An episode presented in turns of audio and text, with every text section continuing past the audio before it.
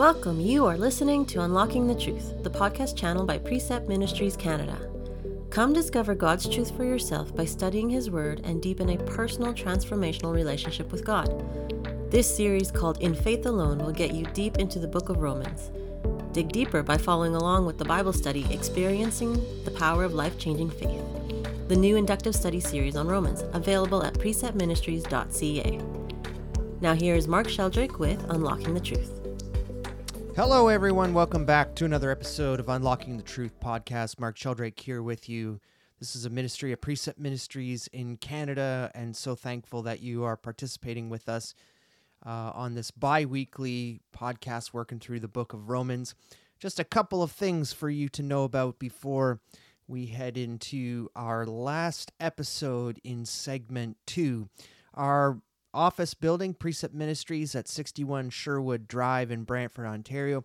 We're open again, folks. We are more than happy to welcome you to come into the building, check out our resources, uh, come visit us for some online or in person training. And uh, if you just want to drop by and check out our location, you can do that too uh, anytime. So you can do that between the hours of 9 to 5, Monday to Friday. We'd love to have you come by for a visit. July 20th to 22nd, Tommy Hamill from Precept Ministries in Chattanooga will be with us for a workshop called uh, Understanding a Difficult Passage.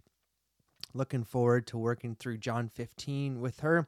Spaces are filling up quick for that. You can register online again at preceptministries.ca. Don't forget to check out all the registration is now open for the Cross Canada Tour, and we'd love to have you with us for one of those in a province and town near you.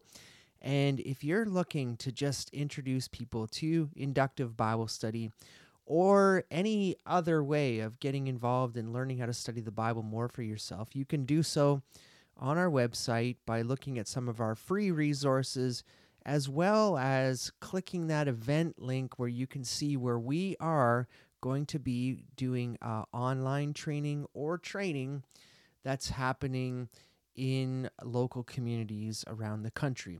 If you'd like us to come to your church, please reach out to us. We would love to do things in person. We find great joy of visiting and seeing people face to face, and how great it would be to fill up our calendar with opportunities to do training all over the country. Uh, so please pray about that. Seek the Lord. Talk to your leadership at the church. See if there's an opportunity for us to bring our inductive Bible study training to you in the near future. Uh, I'm super excited about this week's episode.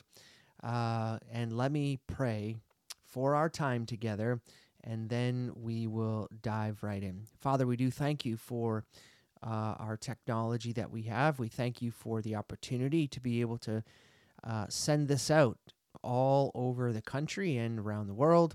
And I pray for the people listening this week, and especially this week's episode. So good, Lord, what you are showing us in the book of Romans. And I pray that uh, you continue to work in our hearts and our lives as we uh, have a desire to please you in all that we do. In Jesus' name we pray. Amen. Well, folks, I normally don't uh, give you the date of when I'm recording these. I'm giving you the date. It's May 9th, Tuesday, May 9th, 2023. And we are in the midst of the NHL playoffs. And, folks, for the first time in 19 years, my playoff team, the Toronto Maple Leafs, got out of the first round of the playoffs. They won four games in the first round. And I'm telling you that uh, when they won that fourth game, I was sitting with my family downstairs and I screamed in joy and excitement that we won, but then became a quick moment of shock like, we won? I mean, you know, there are people that I have met through Precept. I mean, I was at Tim Hortons just last week, and uh, meeting with some friends. And a guy came up to me and he saw me in my Toronto Maple Leaf hat and my Toronto Maple Leaf socks. And he said, Oh, are you a Leaf fan? And I said, Yeah, yeah, I'm a Leaf fan. I love watching the Maple Leafs play. And, and he said, You know, I was alive the last time they won the Stanley Cup. 1967. My father in law, he buys me these uh, shirts. I've got a Maple Leaf jersey that says losers since 67. I got another shirt that says patiently waiting for a Stanley Cup. And, uh, you know, I thought maybe this is the year. I mean, Maple Leaf fans think that all the time. This is the year. This is the year. And I thought, no, no, no. This might be the year. The path to the Stanley Cup is clearing up. I mean, the previous champions are gone. The best team in the NHL, the Boston Bruins, are gone. The New York Rangers are gone. All of these teams that I was concerned about the Toronto Maple Leafs not being able to beat are gone. And I'm like, this has got to be the year. It's Tuesday, May 9th, and my mindset has completely changed. The Maple Leafs are down three games to none against the bottom feeding Florida Panthers. And my whole mindset has gone from jubilation and oh, so fired up, so confident, so so hopeful. And I'm telling you that the team that I cheer for has sucked the life of this fan away. They they brought such great hope and joy to me a week ago. And within 7 days, folks, they have played horribly. And they very potentially will get swept in the second round of the playoffs by a team that had a lot less points than them in the in the playoff in the regular season. And there it is. Getting ready to don that jersey again for my social media pick. Losers since 67. You're probably thinking to yourself, well, you're not very hopeful, Mark. I mean, the series, it's not over until the other team wins four games. And I'm going, you know, this is what the Toronto Maple Leafs do. They bring you so much hope and, and excitement and joy. And then they suck it right out of you and bring you back to doom and gloom a week later. Rant over on the Toronto Maple Leafs, but I'm telling you, folks, I just can't see them. By time you listen to this, the outcome will have already occurred because the game is being played on Wednesday, May 10th. And who knows? You could all be laughing at me because we've gone to the third round, or, yep, they've lost again. So my hope is all gone. But man, oh man, what a joy it was to study Romans chapter 8 this week because in the midst of all of the doom and gloom of the Toronto Maple Leafs, whoo, Romans chapter 8 has got nothing to do with hockey, and there's no losing in chapter 8. And that's why I'm just so fired up to record this this week. It's so good. You know, it reminds us of what the important things are in life. And there are things a lot more important than the NHL, the playoffs, winning the Stanley Cup. Oh, but I, I hope they do it before I die. I have a feeling that might be the next t shirt I get is just once before I die. Anyway, here's uh, the introduction to Romans 8. Uh, the long introduction about the Leafs being losers comes back to when we look at Romans chapter 8 and we look for key words. This is the key. As we've been going through all of these chapters, we've been looking for words that pop off the page that are repeated, and when removed, uh, the text falls apart. Uh, in this section, there is actually a key person, and it is the Holy Spirit. Uh, the Holy Spirit in Romans 8 is mentioned almost I think I counted uh, at least 20 times. Uh, 20 times the Holy Spirit is mentioned. Okay, so you see how important it is if he's mentioned 20 times in this chapter. It's vital for us to know that the Holy Spirit is mentioned this many times because Paul is going to base his entire argument on Romans chapter 8 based on the Holy Spirit. And it's the Holy Spirit working in our lives that allows us to overcome the flesh. And it's the Holy Spirit in our lives that allows us to live a life that brings glory and honor to God. Living by the Spirit produces it produces good fruit in our lives.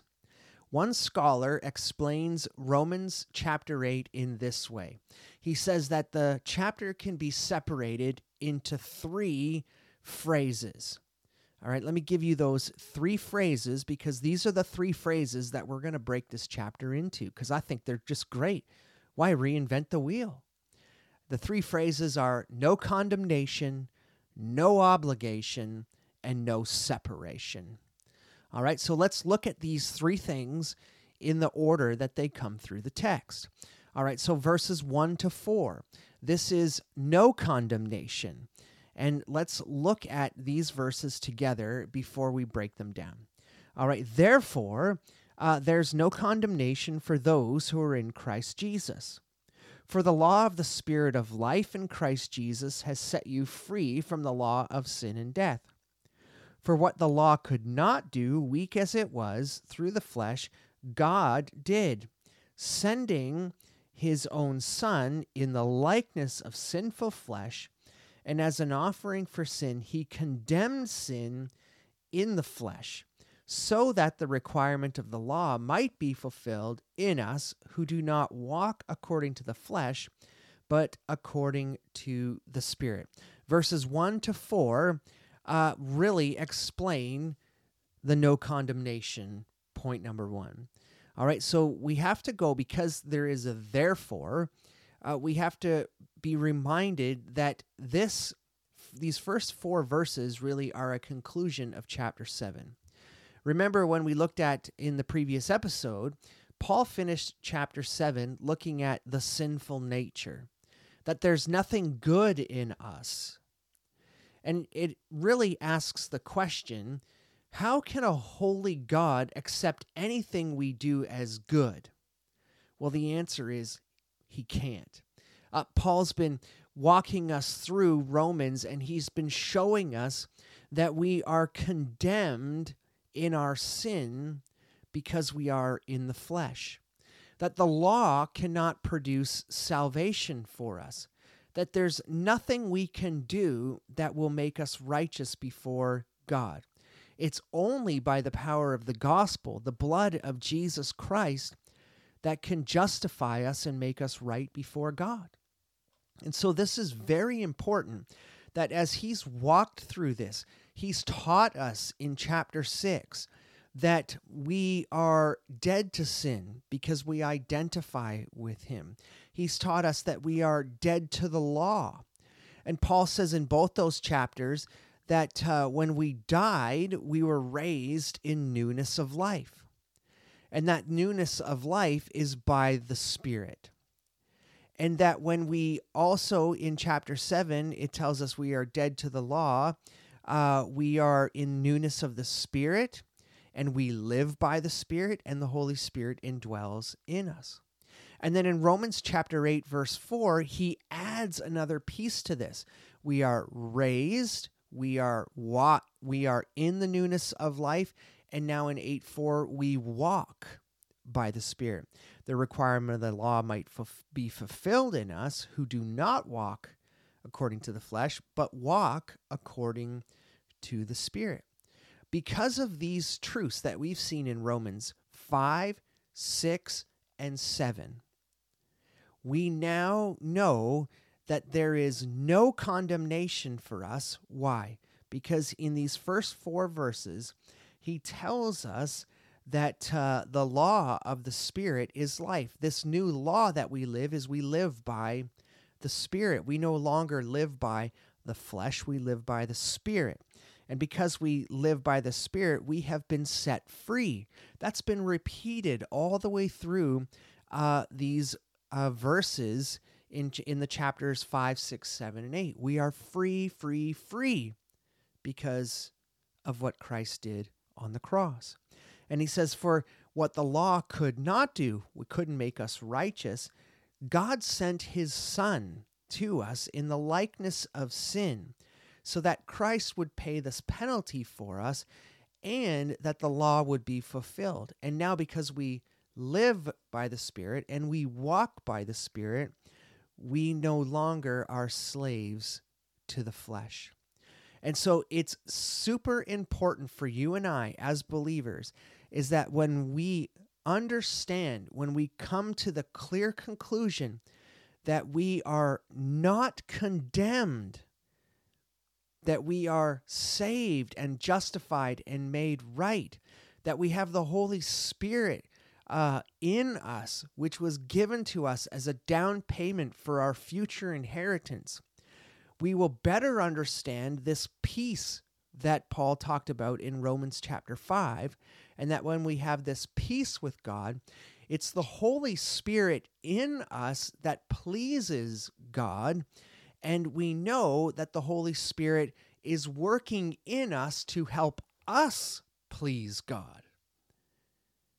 This this all comes together to help us to understand that what's happening through this process of sanctification is that we are being conformed to the image of Jesus.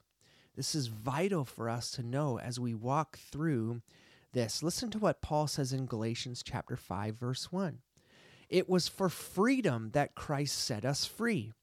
Therefore keep standing firm and do not be subject again to the yoke of slavery.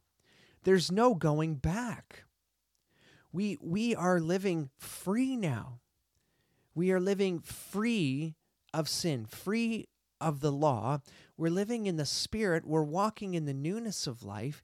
And now, our greatest heart's desire, as we continue to repeat through application all through this sanctification section, is that our greatest desire is to please God in all that we do. It's our heart's desire more than it is our willful mind that wants to produce these works. We do it now not for the purpose of being saved, but we do it for the purpose of pleasing God. It's that difference, as we talked to in the last episode, of having to have keep these laws, but now wanting to please God with our lives. And so we need to understand that we we get to live in this freedom, that we are not condemned anymore, that the Holy Spirit dwells within us and helps us, shows us the sin in our lives that we need to to defeat, to defeat so that we can be more like Jesus each and every day. All right, so that's verses 1 to 4. Uh, let's look at verses 5 to 17 and listen to what Paul says in verses 5 to 17.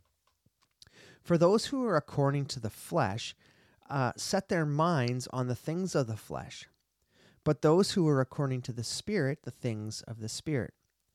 For the mind set on the flesh is death, but the mind set on the spirit is life and peace. Because the mind is set on the flesh is hostile toward God. For it does not subject itself to the law of God, for it is not even able to do so. And those who are in the flesh cannot please God. However, you are not in the flesh, but in the Spirit, if indeed the Spirit of God, God dwells in you. But if anyone does not have the Spirit of Christ, he does not belong to him. If Christ is in you, though the body is dead because of sin, yet the Spirit is alive because of righteousness. But if the Spirit of him who raised Jesus from the dead dwells in you, he who raised Christ Jesus from the dead will also give life to your mortal bodies through his Spirit who dwells in you. So then, brethren, we're under no obligation not to, to the flesh to live according to the flesh. For if you are living according to the flesh, you must die. But if the, by the Spirit you are putting to death the deeds of the body, you will live. For all who are being led by the Spirit of God, these are the sons of God. For you who have not received a spirit of slavery, uh, lead leading to fear again, but you have received a spirit of adoption as sons by which we cry out, Abba, Father. The Spirit Himself testifies within our spirit that we are children of God, and if children, heirs, also heirs of God, and fellow heirs with Christ, if indeed we suffer with Him, so that we may also be glorified with Him. Take a deep breath. That was a lot in there, but here's what we can understand. The two key words in this section of 5 to 17 is the word flesh and the word spirit. I can count it quickly for you. One, two, three, four, five, six, uh, seven, eight. Eight times in those verses, the word flesh is mentioned. And it's key for us to understand that what Paul tells us is that we are no longer obligated to the flesh.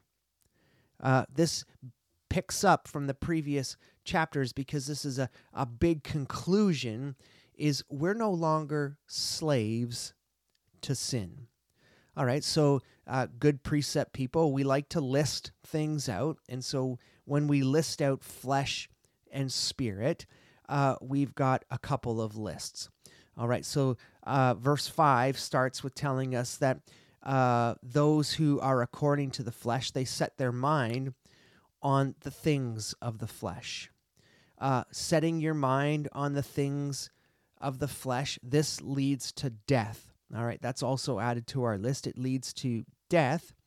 And it also tells us that having a mind set on the flesh uh, is hostility towards God. All right, this is a, a hate towards God and everything God. Actually, we, we saw that in Romans chapter 1, verses 18 to 32. Uh, those who suppress the truth, those who uh, chose the things of the flesh over, over God. Uh, they exchanged, they exchanged the exchange. So God delivered over. We see all of that played out in that first chapter, way back when we started doing that back in episode one and two. And now here we are on episode nine. Uh, so, uh, this mind also cannot be subject to God's law. All right. So, they can't be subject or underneath it. Why? Because these folks are subject to sin, they're slaves to sin. And because they're slaves to sin, it doesn't matter what they do, what good that they think they accomplish in their own works. The, the statement that I'm a good person, I, I deserve this. They cannot please God if they have the mind of the flesh. It's impossible to please God. Remember, our works do not save, our works do not make us justified or make us right before God. And so our heart set on the flesh is hostility towards God. But then Paul also lists out the things of the those who are in the spirit. Verse 6 tells us that those who are in the spirit, okay, they set their mind on the spirit in verse 5 and they are in the Spirit, this produces life and peace. Well, remember, we, we see that the wages of sin is death, but the, the salvation, this is the gift of life, which is eternal. We saw that in chapter 5. We also saw in chapter 5 that because we are justified, we have peace with God that means that we have a right standing with him. But there's more for those who live in the Spirit. Verse 9 tells us, But those in the Spirit, uh, the Spirit of God dwells within them. He also says that those who do not have the Spirit of God, they don't belong to God. This is vital for us to understand that this promise, this seal of the Holy Spirit dwelling within us, this is key. This is how we opened this entire uh, chapter. The Holy Spirit dwelling within us pleases God, makes God happy to see that we are sealed with the Holy Spirit. Verse 10 tells us that we are righteous. Those who live by the Spirit or in the Spirit are righteous. Verse 12 is the kicker, and this is the key of our entire point. Uh, because we who live by the Spirit, we are under no obligation to the flesh or living according to the flesh. Why? Because we died to sin. We identified with Christ. Shall we keep on sinning to glorify God even more? No. You live a different life now. You're no longer a slave to sin, you're a slave to righteousness. Those who live by the Spirit, verse 13 tells us if you live according to the flesh, you've got to die. But if you are living to the Spirit, you are putting to death the deeds of the body. You are proclaiming to those things that you would do in the flesh that they no longer have power over you, that the Holy Spirit is working within you to help you to be conformed to the image of God, and you don't allow those sins to rule over you. Your desire is to please God, and your deny- desire is not to fulfill a life that brings temporary pleasure through those earthly sins. You're no under, longer under obligation, and you are putting to death the deeds of the flesh. Verse 14, it tells us that those who are of the Spirit, those who have the Holy Spirit dwelling within them, he says, for all are who are being led by the Spirit. All right, so not only does the Spirit dwell in us, but we are being led. We are listening to the Holy Spirit as He leads and guides us to the purpose of becoming more like Christ. And when we are living that life that produces this good fruit that we're talking about, living by the Spirit, we get to be called sons of God. I think Paul uh, addressed this in the book of Galatians, didn't he? He talked about the fruits of the Spirit. Uh, being led by the Spirit, these fruits that will be, be produced love, joy, peace, patience, kindness, godliness, faithfulness, gentleness, self control. Uh, and against these things, there's no law. All of these things. But listen, listen to what he says these things are the deeds of the flesh immorality, impurity, sensuality, idolatry, sorcery, enmity, strife, jealousy, outbursts of anger, disputes, dissensions, factions, envying, drunkenness, carousing, all of these things. I mean, you can see a clear difference between those who are living in the flesh and those who are living in the spirit. And so when we're led by the spirit, these things are being produced in our lives, we look different than those who are being led and living in the flesh. And when we look different and we see that we are being conformed to the image of Christ, what a privilege it is. We are sons. If you listen to verses uh, through verses um, 14 15 and 16 and 17. Just listen to the wording that Paul gives for those who are by the flesh. If you're led by the Spirit of God, you are sons of God. You've not received a spirit of slavery leading to fear.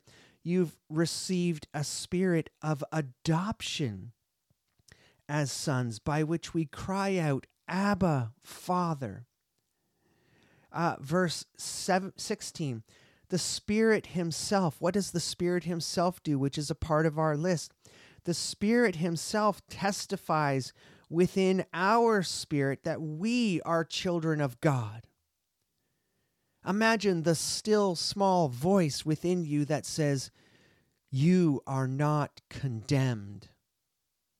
You no longer face the wrath of God. You, because you have been washed in the blood of Jesus Christ, you are a child of God. You are a son of God. You have been adopted into the family of God. You are all these things. And because you are a son of God, a child of God, you are an heir with Christ. He says in verse 17, heirs of God, fellow heirs with Christ. These are all these things that we are within the flesh. The list is absolutely amazing. And why? It's because the Spirit dwells within us. Uh, Paul talks about he he introduces here in verse uh, 17 the idea of uh, suffering with him so that we may also be glorified with him. Another promise that comes uh, from the fact that we are no longer under obligation. Well, what's the application that comes out of verses 5 to 17? The, ver- the application is simple. The Bible is clear that people produce two types of fruit good fruit and bad fruit. Paul shows us that those who have the Holy Spirit dwelling within them, uh, they will produce good fruit. This good fruit has a twofold focus. There's good fruit that's produced within us that is produced for our purposes. It's fruit that we see in our own life as we live our life to please God. There are things that we don't do anymore that we used to do before we were saved. Maybe our language changes. Maybe our attitude changes. Maybe the way that we interact with other people changes. Maybe we have a greater love for people in the world than we did before. Maybe there's more patience that we have. Maybe all of these fruits of the Spirit begin to, you know, flow out of us, and we see that we're no longer the way that we were before. Sometimes we can tell that we are changing when we no longer have the friends around us that we had before we were saved. Maybe they don't hang out anymore because they notice a difference in you. There's something different about you. You used to drink and curse like a sailor and just have this terrible mindset. And, you know, I kind of like that old you. But this new you, that doesn't make sense anymore. You know what's funny? That's one of the things that my sister says all the time about me. Not the drinking and the cursing part. But she she might see me preaching in front of a church or doing the ministry that I'm doing on a regular basis and she'll say, "Well, that's not the guy that I know." Well, you're right. That's not the guy that you know because I'm not that guy. I have been changed. I have the Holy Spirit dwelling within me. I no longer live for myself. I live to glorify and honor Jesus. I don't have the friends that I had before Jesus. Those people don't want to hang out with me because I want to talk about Jesus. I want to talk about what Jesus has done in my life. I want to glorify God in all that I say and I do. I want people to see Jesus in me. I want people to experience the love that I experienced when Christ died on the cross and shed his blood for me. I want that. My greatest desire in life is to see people's eyes opened by the truth of God's word. That is contrary to what the world wants. This is the life that I desire to lead, and this life produces good fruit. This is the life that uh, I wake up in the morning, and I am not perfect by any means, but I wake up and remind myself I'm no longer condemned because of my sin.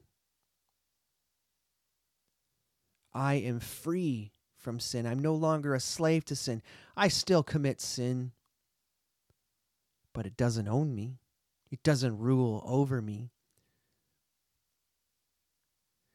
But you see, Paul also says here, and he says it throughout the New Testament in Galatians. Jesus talks about it in the Gospel of John. That there is also bad fruit that is produced.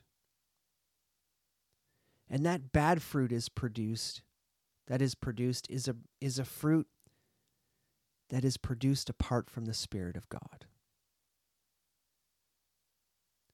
It is fruit that is produced by people who are slaves to sin. It's Romans 1 18 to 32. You see, folks, when we look at the world around us, we need to understand that we should not be shocked about what's happening in our culture. It absolutely is shocking at how quickly our culture is falling into immorality, but we should not be shocked by it because our culture and the people around us they are slaves to their sin. They are being conformed to the power of the prince of the air, as Paul says in Ephesians. They are being conformed into the image of Satan. I wrote a letter for the ministry a few months ago about a singer who was at the Grammys and he stood on the stage and he dressed like Satan. The entire song was about celebrating and worshiping adultery and the evil that's in the world. You and I should not be shocked by that because that is produced because of original sin. That is a pro- produ- that is produced because we were born into sin. Don't be shocked by what's going on. Look at the world and say to yourself, those folks, they are slaves to sin. I just keep thinking about the the Egyptians uh, holding the Israelites captive and and standing there with whips and and beating them into submission to build for Pharaoh. Just lay the bricks, keep doing your job. Thinking about those prisoners that uh, we we might see in movies who who sit in the rock piles and they just keep moving rocks from one place to another. And that's your job folks and you've got to do that because that's your obligation while you're while you're in there. And you're just going to do that hard labor because that's what you're a slave to. Well it's the same for those who are slaves to sin. They're just going to keep producing bad fruit and sin within their lives because they don't know the difference It's the gospel of Jesus that is only going to change a person's heart.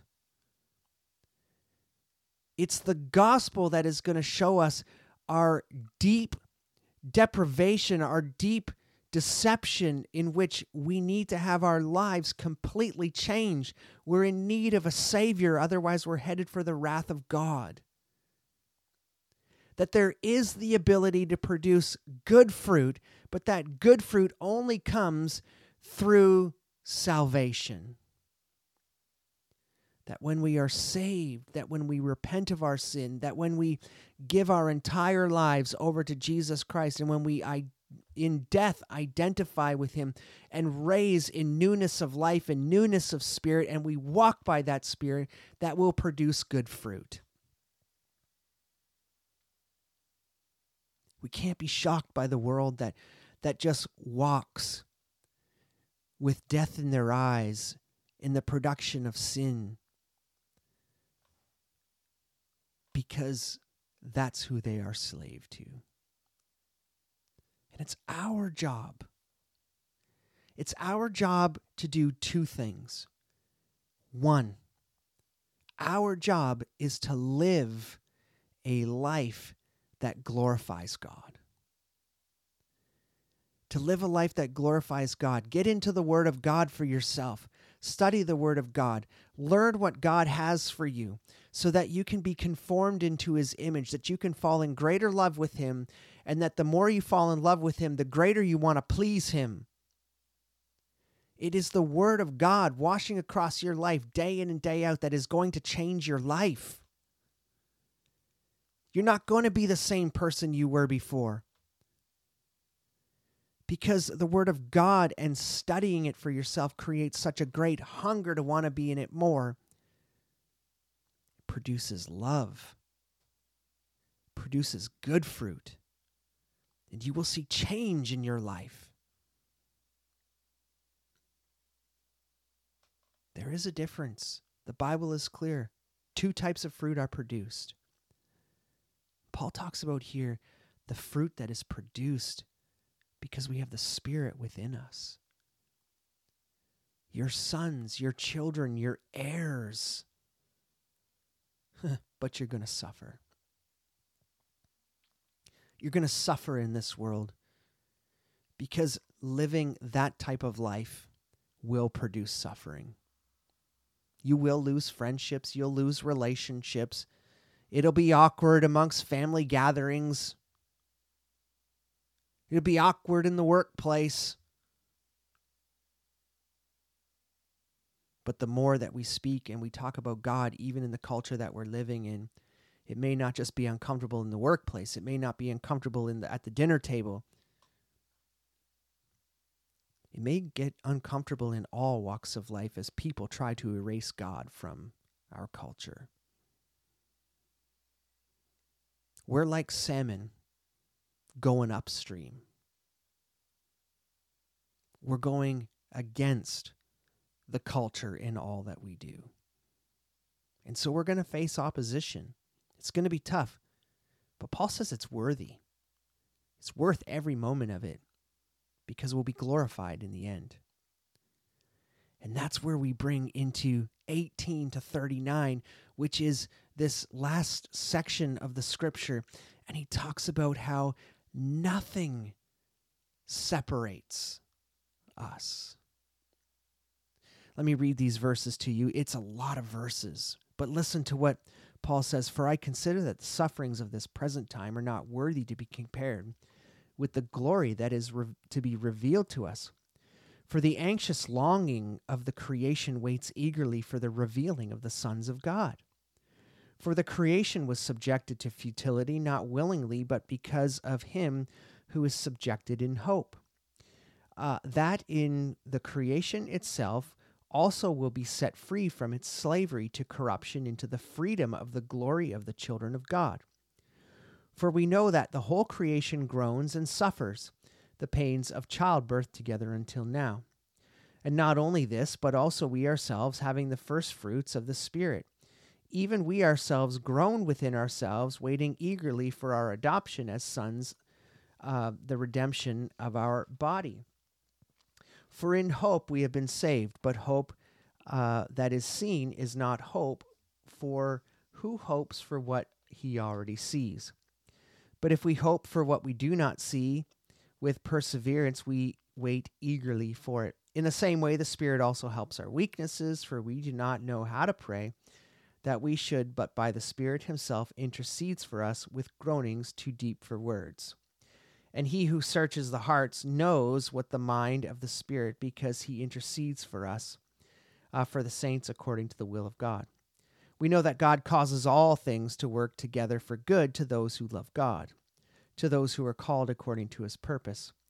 For those whom he foreknew, he also predestined to be conformed to the image of his Son, so that we would be the firstborn among many believers.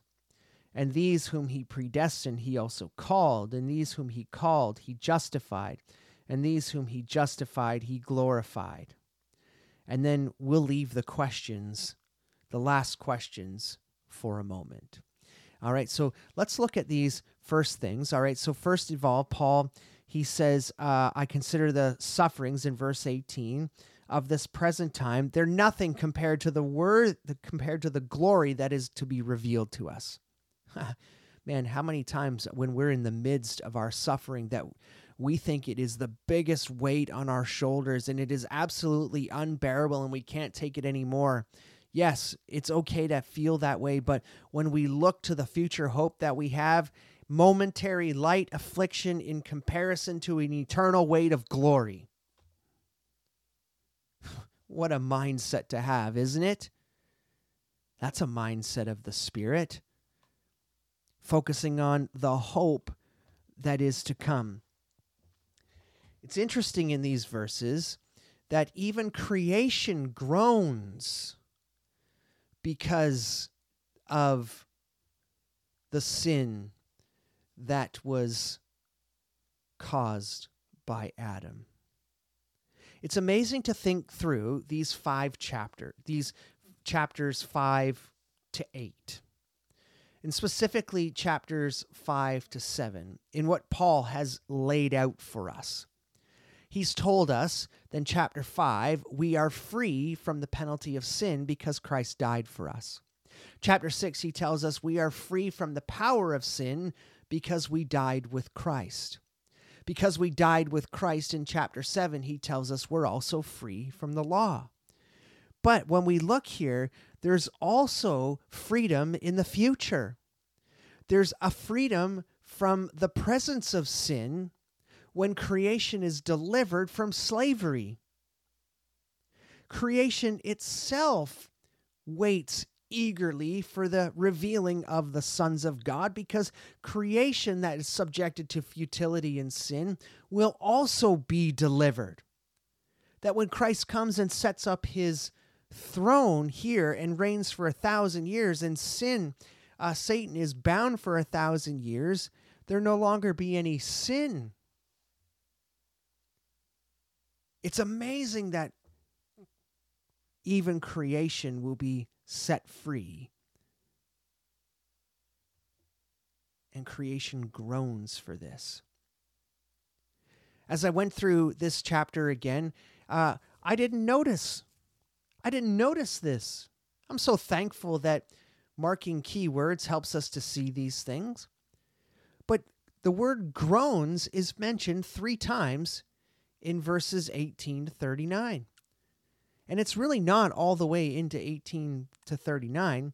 Let me give it to you. Verse 22 tells us creation groans because of sin. Verse 23, believers groan. Not only this, but we ourselves, having the first fruits of the Spirit, we ourselves groan within ourselves. Why? We're groaning because we live in this fallen creation and we are waiting eagerly for our adoption as sons and the redemption of our bodies. We're groaning for that. Uh, the idea in the, of groaning is to sigh together.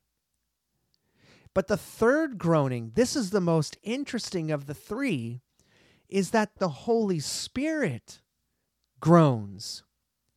In the same way, verse 26, in the same way, the Spirit also helps our weaknesses, for we do not know how to pray as we should, but the Spirit Himself intercedes for us with groanings too deep for words, sighs too deep for words. Verse 27 tells us that God searches the heart. He knows the mind of the spirit what the mind of the spirit is and the Spirit intercedes for the saints according to the will of God.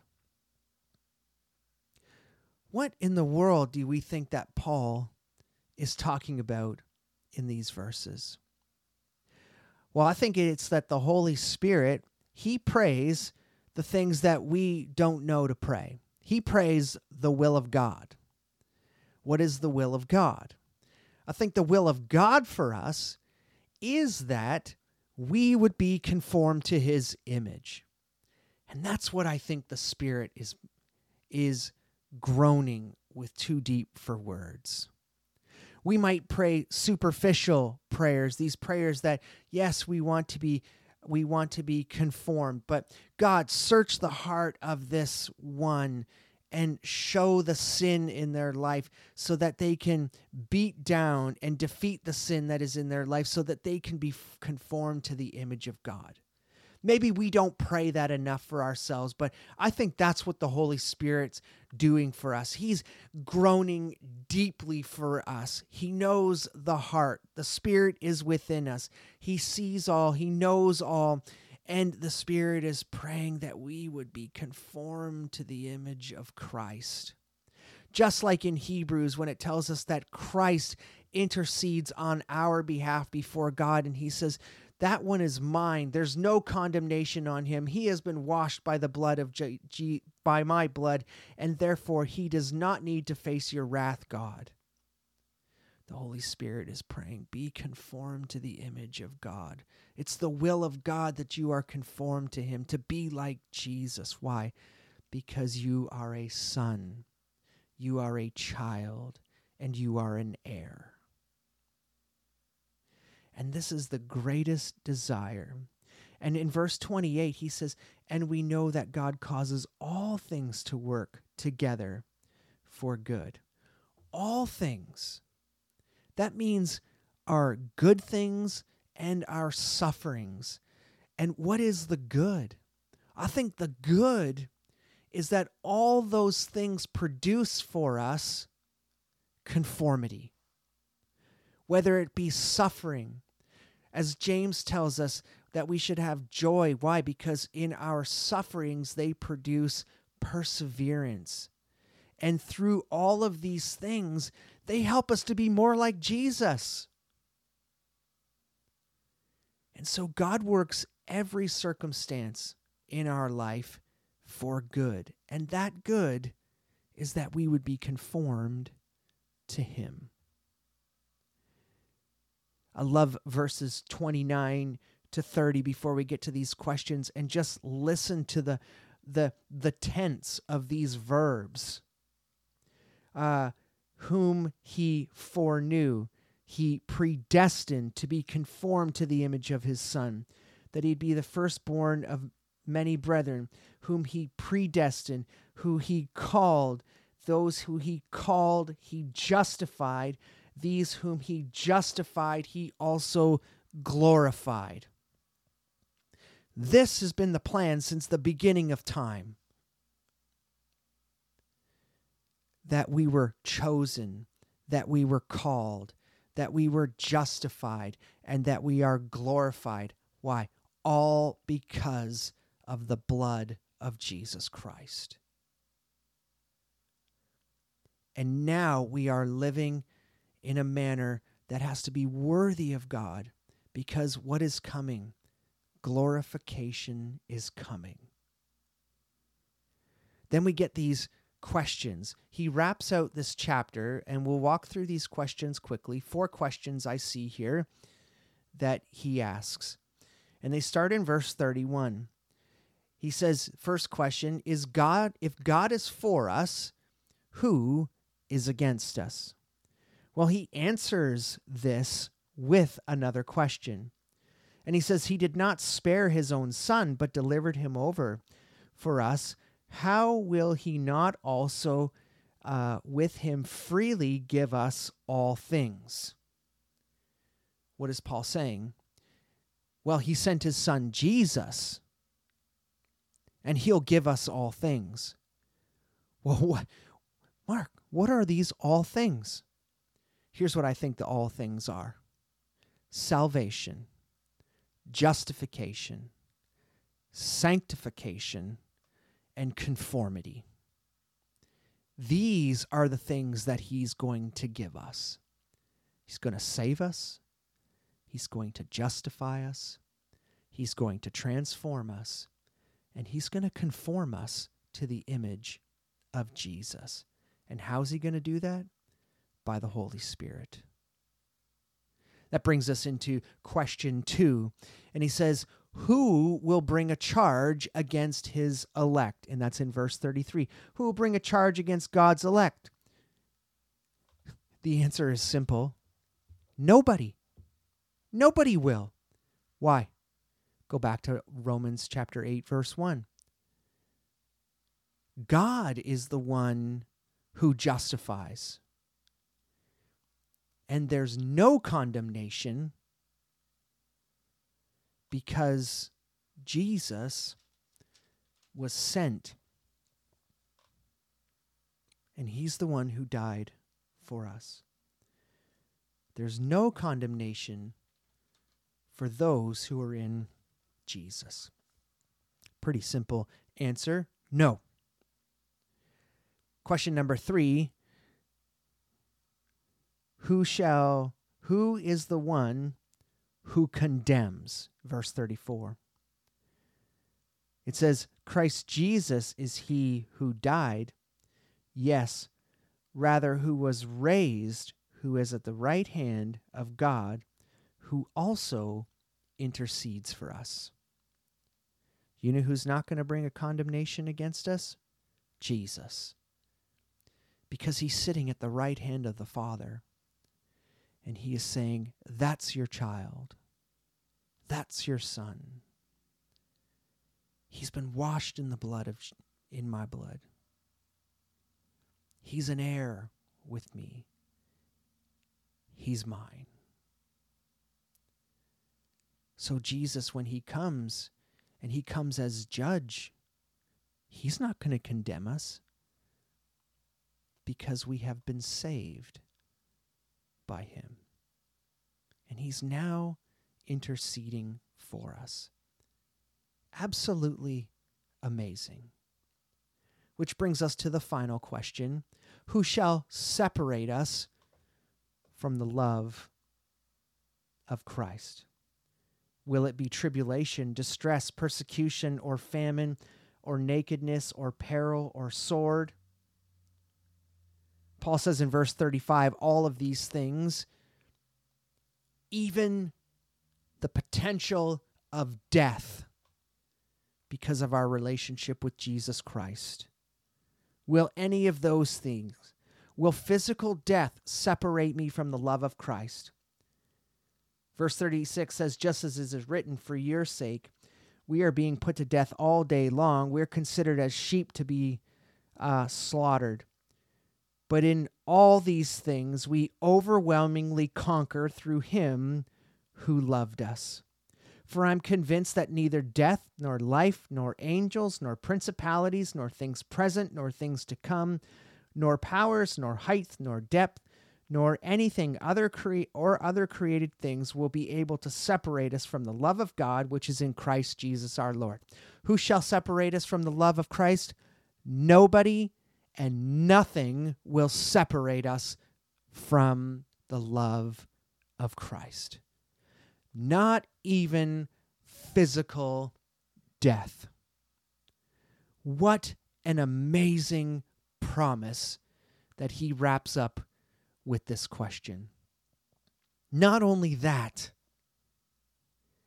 he tells us in verse 37 that we will overwhelmingly conquer. We're going to be more than conquerors. Why? Because God causes all things to work for good. You know, I started out this podcast and I talked about the Toronto Maple Leafs, and let me tell you, there was a reason for that. Because in my age, in my mid 40s, I have never seen my team win the Stanley Cup.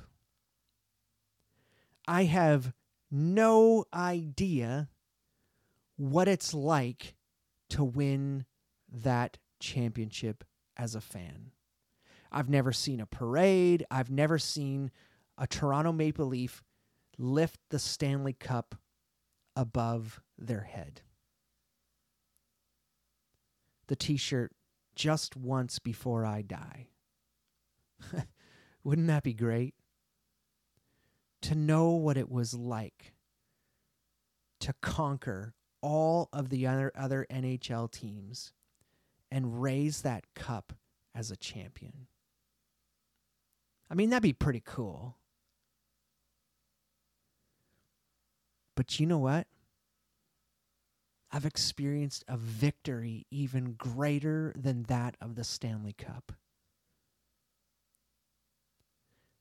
Victory over sin and death.